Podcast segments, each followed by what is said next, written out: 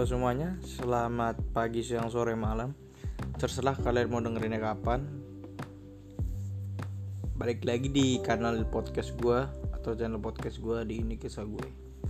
Kali ini kita kita akan masuk ke segmen ngopi Alias ngobrolin film. Nah, kalau waktunya dirasa masih banyak Gue bakal ngobrolin dua film. Tapi kalau dirasa waktunya saja ngobrolin satu film aja udah panjang gue bakal cuma ngobrolin satu film. Nah film pertama yang bakal gue obrolin ini uh, The Thirteen Warriors. Ceritanya itu tentang Ahmad Ibnu Fadlan. Uh, jadi dia seorang penyair lah. Nah cerita ini tuh sebenarnya dilatar belakangi oleh cerita yang simple sebenarnya ceritanya ini kalau nggak salah ya itu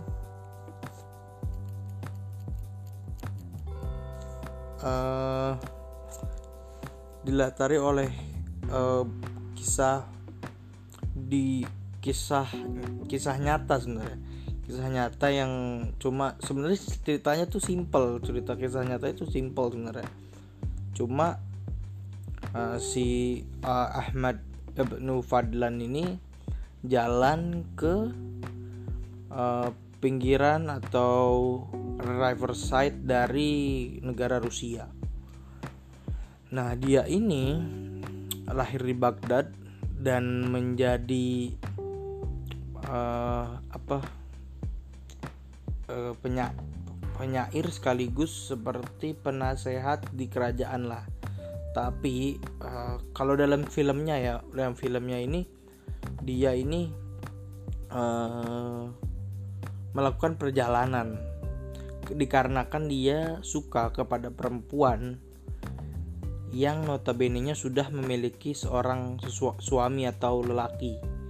Nah, dia suka sama perempuan itu dan penasihat raja tahu gitu, penasihat raja yang lain tahu memberitahu kepada raja kepada sultan lebih tepatnya pada sultan dan Sultannya tahu bahwa si Ahmed bin Ibnu Fadlan ini uh, suka dengan wanita yang sudah memiliki pria atau memiliki lagi suami lalu dia dipindahkan menjadi duta duta besar ke negara namanya gue lupa namanya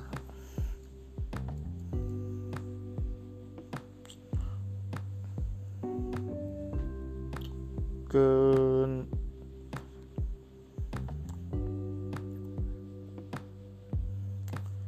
bukan sultaning tapi khalifah.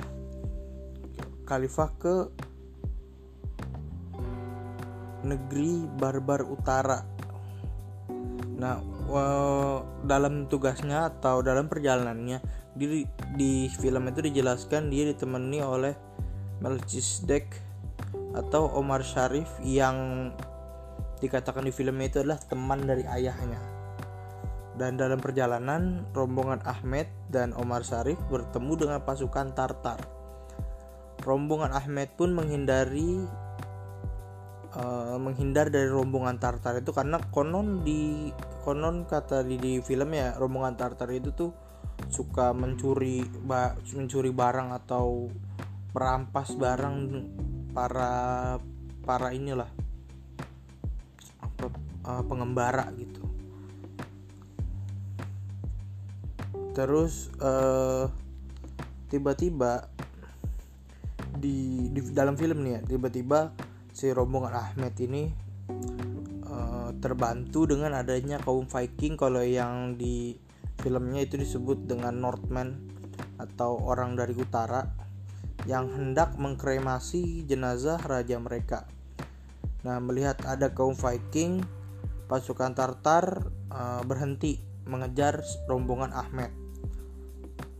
Singkat cerita, uh, di tengah prosesi penghormatan terakhir kematian atas raja kaum Northmen ini atau kaum Viking ini, datanglah seorang bocah yang meminta pertolongan kaum Viking. Kerajaan ayah sang bocah yang terletak di utara jauh sedang berada di bawah serangan sekelompok kaum misterius yang mereka namai Angel of Death. Jadi di filmnya emang ceritanya tuh jadi dia kan ketemu kaum Viking terus si Omar Sharifnya itu atau Melchizedeknya itu dia uh, bisa berbahasa asing itu dia coba cari tahu kepada kaum Viking itu uh, mana raja lu itu terus ada seorang kaum Viking jawab dia mau ngobrol sama raja. Raja ada di sana di tenda seberang. Eh namun raja sepertinya nggak bakal ngomong sama orang lagi. Terus ditanya sama Umar Syarif kok begitu? Terus kata yang orang Northman itu kaum Vikingnya itu bilang soalnya raja udah meninggal gitu. Sekarang kita sedang ada di prosesi pengkremasian pengkrem masih kremasi dari raja gitu. Terus dan katanya kaum Northman tadi orang-orang Viking tadi ngomong kalau lu mau ketemu keturunannya bisa ini ada di sana gitu tunjukin ketemulah tuh sama uh, anak dari hmm, sang raja gitu namanya uh, ini Beowulf Beowulf Beowulf. Nah si Beowulf ini uh, anak keturunan raja yang sebelumnya dia ini di situ ya diceritakan awalnya gue kira dia sosok antagonis. Ternyata enggak ternyata dia protagonis yang bijaksana gitu. Awalnya gue pikir dia protagonis di filmnya itu ini film jadul banget ya. Ini kalau mau tahu ini diperankan oleh uh, Antonio Banderas sama Vladimir Kulich. Kulich. Ini film tahun kalau nggak salah 1998 kalau nggak salah. Ini udah lama banget tapi ini filmnya gue bilang epic sih. Karena kembali lagi bahwa ini sebenarnya filmnya cuma diangkat dari sejarah yang sebenarnya di dalam buku sejarah-sejarah juga cuma sedikit gitu ya cuma sedikit gitu yang apa yang bener aja itu kebanyakan dicerita di film ini emang nggak nyata cuma kejadian bahwa si Ahmed Ibu Ibnu Fadla ini jadi duta besar itu nyata. Dan dia ke uh, ke apa ya ke arah utara atau ke arah Rusia itu emang benar. Di buku sejarah juga dia perjalanan lewat Bulgaria gitu-gitu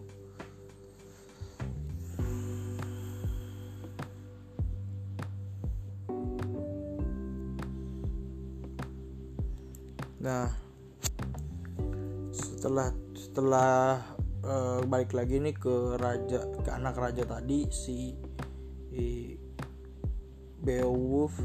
Nah, Beowulf ini kan gue kira tadi antagonis ternyata protagonis. Dan di situ emang awalnya si Beowulf tuh langsung apa ya? Kan ada yang ngabok terus mau nyerang dia. Terus dia langsung nangis langsung dibunuh orang menyerang dia.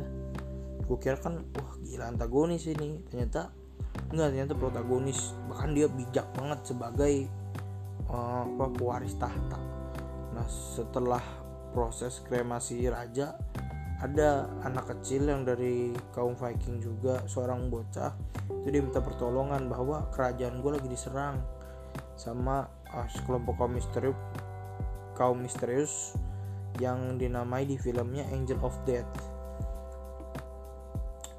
Nah, uh, perjalanan tuh si si apa uh, Ahmed Ibnu Fadlan tuh ke arah utara lagi makin ke utara dan uh, nyampe di sebuah tempat yang uh, dia akhirnya uh, dipilih dari duk jadi jadi si uh, apa ada dukun yang bilang bahwa uh, ada 13 kesatria yang terpilih buat uh, desa tersebut. Nah, 12 kesatrianya itu ke-12-nya itu adalah kaum mereka dan satu harus dari kaum di luar mereka gitu. Nah, karena di situ cuma ada dua orang yang kaum di luar orang Rusia yang di luar orang Northman atau orang Viking cuma si Umar Sarif atau si Melchizedek sama si Ahmed. Nah jadi yang dipilih Ahmed. Karena Ahmed muda kan. Sedangkan Omar Syarif itu kan seperti dibilang sebelumnya bahwa si Omar Syarif ini adalah teman dari ayahnya Ahmed. Jadi umur Omar Syarif ini lebih tua daripada Ahmed. Jalan lah tuh dia si Ahmed ke desa yang dituju di desa yang dituju tuh.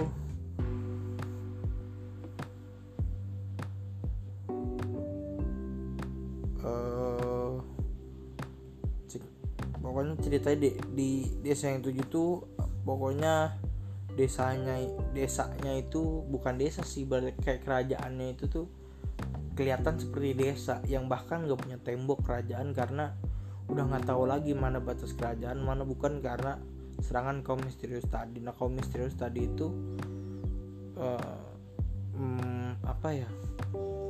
Kanibal lah ibaratnya. Jadi itu dia makan orang terus kenapa? Terus sempat dibilang mitos juga karena apa?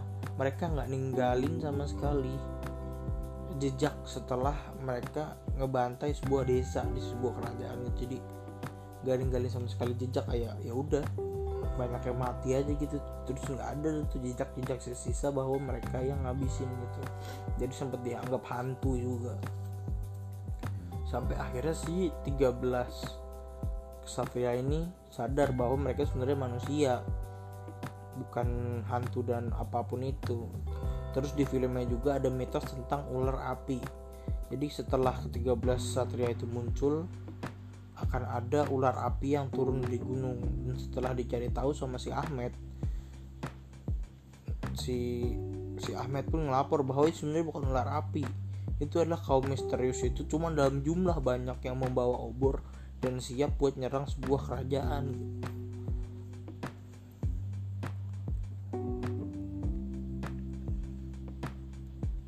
Jadi intinya nih film ini nih bagus banget kalau gue baca di di biografinya si, si uh, Ahmad Ibnu Fadlan ini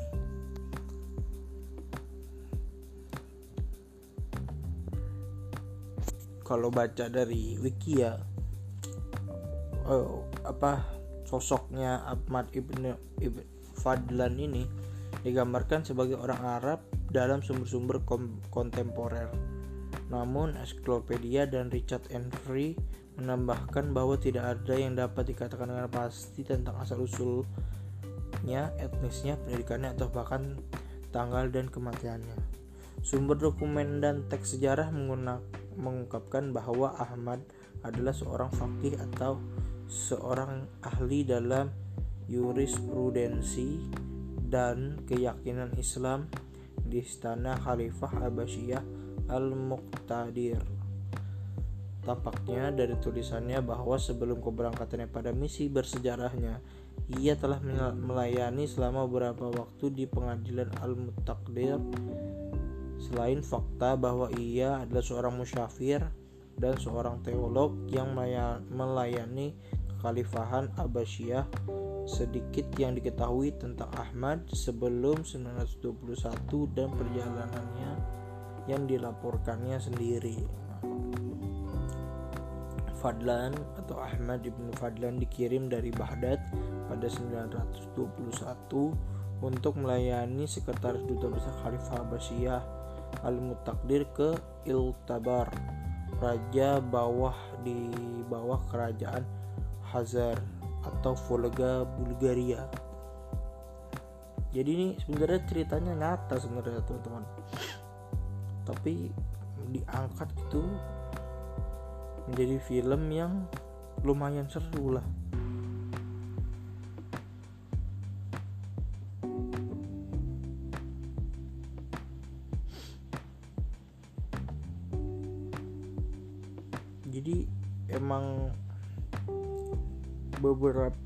karena perjalanannya ini jadi orang banyak yang mengarang tentang kisah perjalanan dari Ahmad Ibnu Fadlan ini teman-teman. Dan membuat menjadi film tadi The 13 Warrior. Atau 13 Satria. Kalau teman-teman mau nonton nih recommended banget. Filmnya nggak terlalu ya gimana ya? Ya middle lah. Jadi dibilang berat banget. Enggak dibilang ringan banget enggak. Soalnya uh, apa lumayan sadis gitu lah lumayan gur gitu.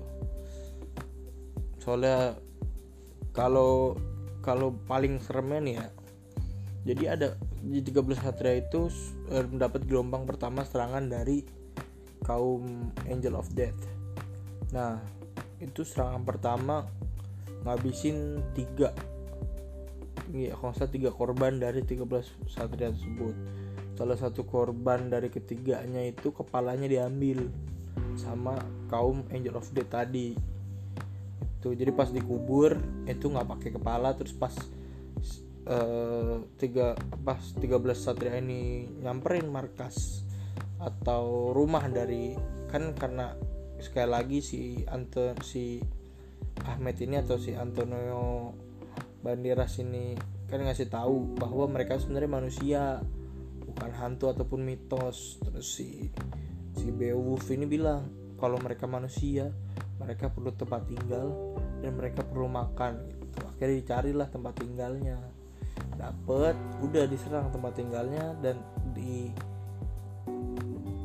di tempat tinggal mereka itu ternyata banyak patung. Eh, bukan patung apa sorry tengkorak tengkorak kepala tuh banyak banget gitu. Banyak tengkorak tengkorak kepala gitu banyak banget. Terus salah satunya itu adalah dari ketiga korban 13 warrior di penyerangan gelombang pertama tadi gitu. Jadinya ada kepala si temennya lah. Lagi digantung pokoknya kepala itu posisi digantung lumayan serem sih teman-teman. Terus si Beowulf ini pokoknya bijaksana keren banget tapi teman-teman kalau mau tahu lebih lanjut nonton aja karena gue bilang kan Beowulf ini tadinya gue kira antagonis sepertinya itu protagonis yang bijaksana gila bijak banget parah. Dan si Ahmed ini itu dia orangnya cerdas. Karena dalam film ini cuma dia satu-satunya orang yang bisa nulis. Karena si Beowulf aja bilang lu bisa gambar suara. Iya gue bisa gambar suara. Terus dia gambar la ilaha illallah. Itu di gambar suara. Oh jadi lu bisa gambar suara lu bisa nulis dan di akhir film ini ya si Ahmed ini yang melanjutkan perjalanannya ke Bulgaria tadi menjadi duta kedutaan sana. Gitu teman-teman. Terus karena menurut gue waktunya masih ada karena belum setengah jam film kedua. Film kedua ini gue bahas tentang Kingsman kalian sebenarnya mata udah pasti tahu lah film Kingsman atau ada yang belum tahu juga nggak apa-apa karena Kingsman ini adalah film yang cukup terkenal dan akan ada sequelnya terbaru. Bukan sequel yang jadi biasalah film. Zaman sekarang tuh kalau filmnya booming terus uh, dari cerita dasar terus digali lagi akhirnya cerita dasarnya sampai akhirnya buat cerita. Sebenarnya kan sequel Kingsman ini harusnya udah selesai karena uh, musuh utamanya udah udah si Golden Sirloinnya ini udah mati gitu. Udah organisasinya udah habis udah dibunuh gitu. Walaupun akhirnya banyak makan korban dari uh, organisasi Kingsman ceritanya kalau mau teman-teman tahu ya nonton aja lah Kingsman ini kalau nggak salah udah ada tiga film kalau nggak salah. Yang pertama itu perekrutan terus yang kedua itu kalau nggak salah uh, eh dua film dua film tiga kayaknya Kingsman ini kayaknya ya tiga film deh. Soalnya yang pertama tuh kan zamannya perekrutan si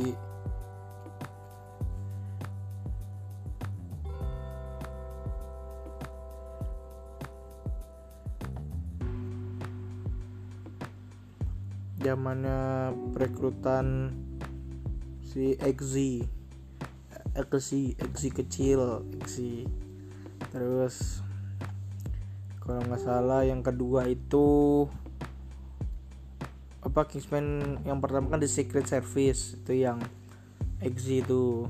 Terus yang kedua itu The Golden Circle. Nah The Golden Circle itu yang kedua. Berarti emang baru dua filmnya teman-teman bukan tiga jadinya. Sorry gue salah.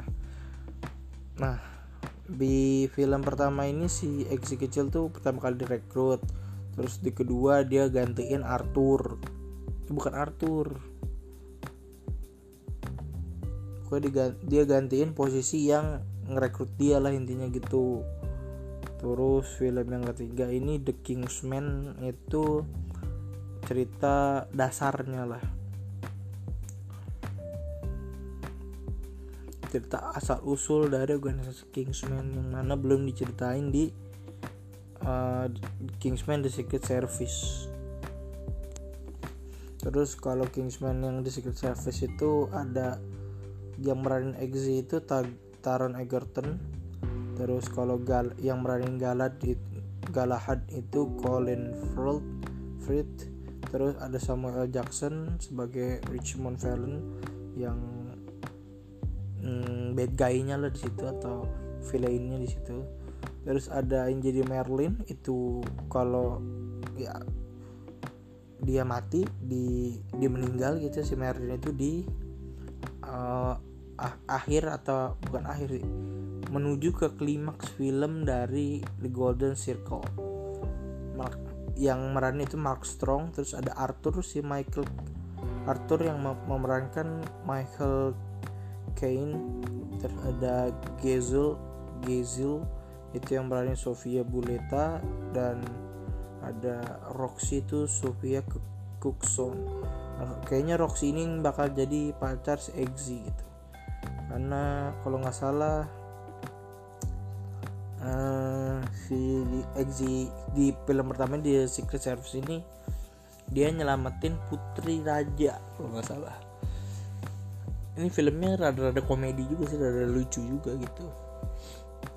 Worth it lah film ini Kingsman nih kayaknya sih kalau Kingsman kayaknya udah pada tahu sih soalnya Kingsman nih nggak mungkin nggak ada yang tahu gitu.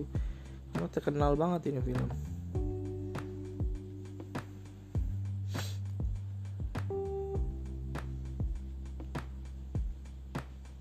Nah, di film yang kedua ini di, di Golden Circle ini ada Elton John. Elton John itu sisi ceritanya itu ini yang bikin jadi komedi ya di Elton Johnnya itu.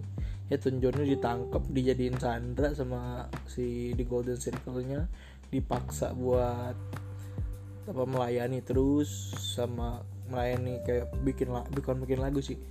Apa Eh, main main musik terus gitulah. Intinya gitu. Pokoknya lucu deh filmnya. Action juga bagus actionnya. Terus beberapa alat agen-agen yang membuat kepala lu main blowing juga ada di sini. Tentu kalau yang di pertama itu the best scene menurut gue itu adalah pada saat uh, klimaks ya.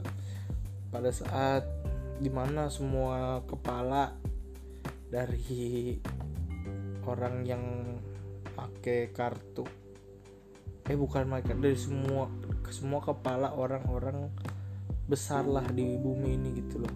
Jadi yang pertama itu tujuannya adalah mengurangi manusia. Yang pertama di Kingsman The Secret Service eh, penjahatnya itu bad guy-nya itu mau ngurangin populasi manusia dengan cara sinyal sinyal handphone. Sedangkan yang kedua itu kalau nggak salah pengen ngancurin ini deh. Gue udah sedikit lupa juga sudah lama banget soal yang kedua tahun 2017 yang pertama tahun 2014 kayaknya sih yang kedua itu pengen ngancurin ini deh kerajaan Rusia oh salah. Terus emang pengen ngancurin Kingsman juga soalnya waktu itu markas Kingsman udah diacak udah diledakin semuanya habis. Terus akhirnya mungkin mau balas dendam lalu kita nyarang markas si The Golden Circle.